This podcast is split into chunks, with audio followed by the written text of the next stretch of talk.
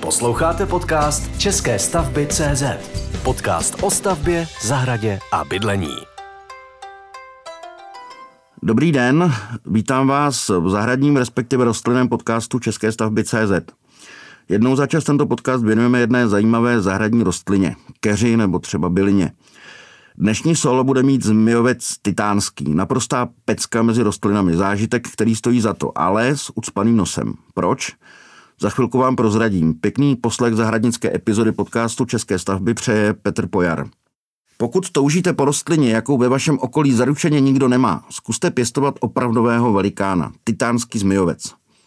Tato rostlina má podivuhodné, neuvěřitelné květy, ale i plody a dosahuje úctyhodného vzrůstu. Zmijovec titánský dorůstá až 1,5 metru, jsou však známi jedinci s květenstvím vysokými až 3 metry.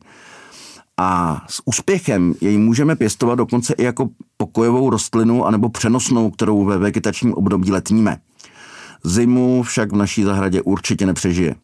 Své obrovské květy zmijovec vytvoří a drží v plné kráse po dobu zhruba pěti dní. Ovšem nepříjemný zápach hnícího masa vás doslova vystěhuje z bytu.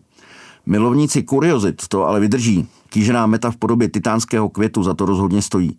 Navíc může pěstitel kvetoucí rostliny umístit na balkon či terasu. Jakmile začne zmijovec na podzim uvadat, nemusíme se o něj bát. Pouze jej připravíme na přezimování. Zmijovec je tady známý pod jménem Aronova hůl. Jde o rod jednoděložných rostlin z čeledě Aronovitých. Tato teplomilná rostlina pochází z tropických deštních pralesů Asie a rozšířené také v tropech Afriky, Austrálie a Polynézie.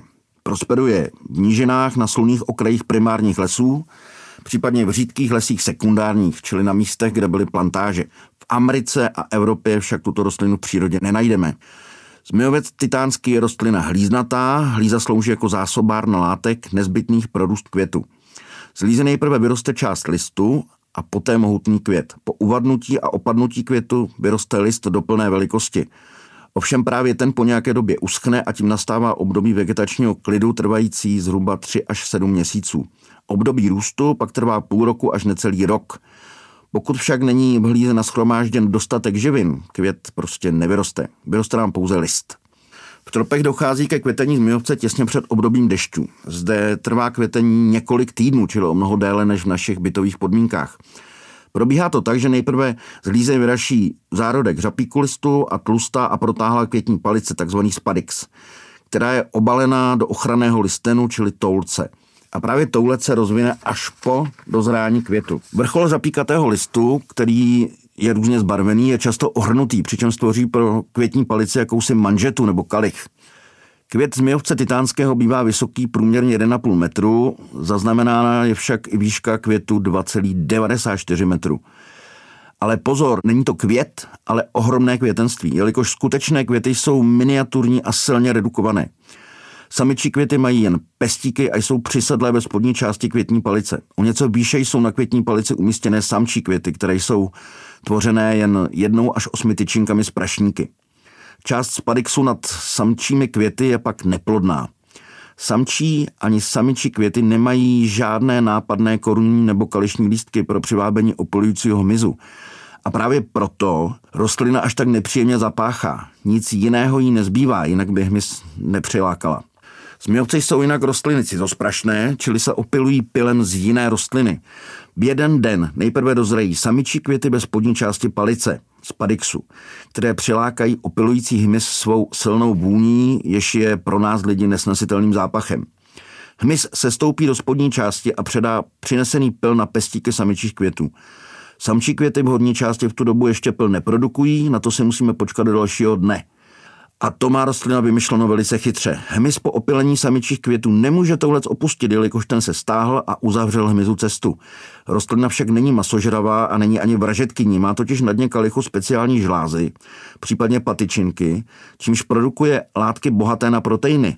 Hmyz se přes noc prostě nakrmí a napojí a další den je propuštěn. Další den se otevřou samčí květy a uvězněný hmyz zasypou sprchou lepkavého pilu. Toulec se poté otevře a hmyz může odletět opilit další rostlinu. Takto probíhá postupné opilení zmijovců na větší lokalitě volné přírody, kde se vyskytuje více rostlin. Pomalu by se i zdálo, že se zmijovce mezi sebou domlouvají, kdy který vykvete. Po dokončení opylení toulec i horní část padixu, čili neplodné a samčí květy, odpadnou. Zůstanou pouze spodní opylené samičí květy. Ty dozrají obvykle do červených bobulí s výrazným poutcem, které jsou sezobány ptáky a tímto způsobem ptáci roznesou svými výkaly tvrdá semena. Příroda je prostě geniální. Poté, co ovadne květní stvol, vyroste jediný list. Ten má silný, často skvrnitý řapík. List roste vysoko a drží se téměř vodorovně. Bývá tež rozdělen na několik různě tvarovaných lístků, které jsou pestře zbarvené. Jakmile končí sezóna, list uschne. Nejsnadnější je u zmijovce rozmnožování vegetativní. Těžko můžete od jediné rostliny ve své zimní zahradě nebo v bytě chtít, aby byla opilena od jiné.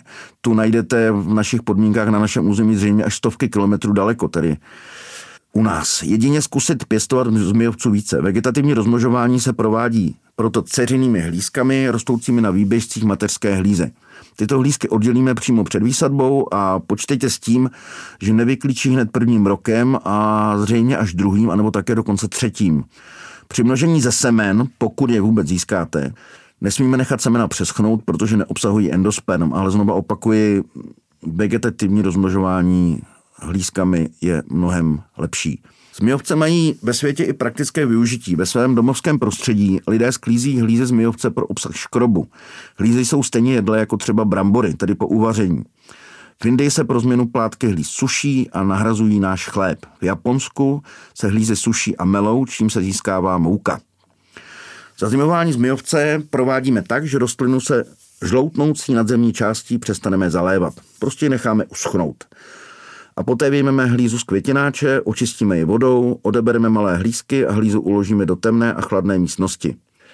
Jakmile na jaře objevíme na hlíze narůžovělou špičku, hlízu vysadíme. Malé ceřené hlízky ale vysadíme hned. Nezaléváme a stejně jako hlavní hlízu je uložíme. Po vysazení hlízy žen občas hnojíme pouze ve vegetačním období však. Zaléváme a čekáme na neuvěřitelný květ, tedy vlastně ohromné květenství. Květenství se ale dočkáme jen u starších a větších hlíst, proto se květu dočkáme až po více letech od vysazení první malé hlízky. Chce to trpělivost, ale stojí to za to. Děkuji vám za pozornost a na další podcast na téma zahrad a zahradničení se bude těšit Petr Pojar.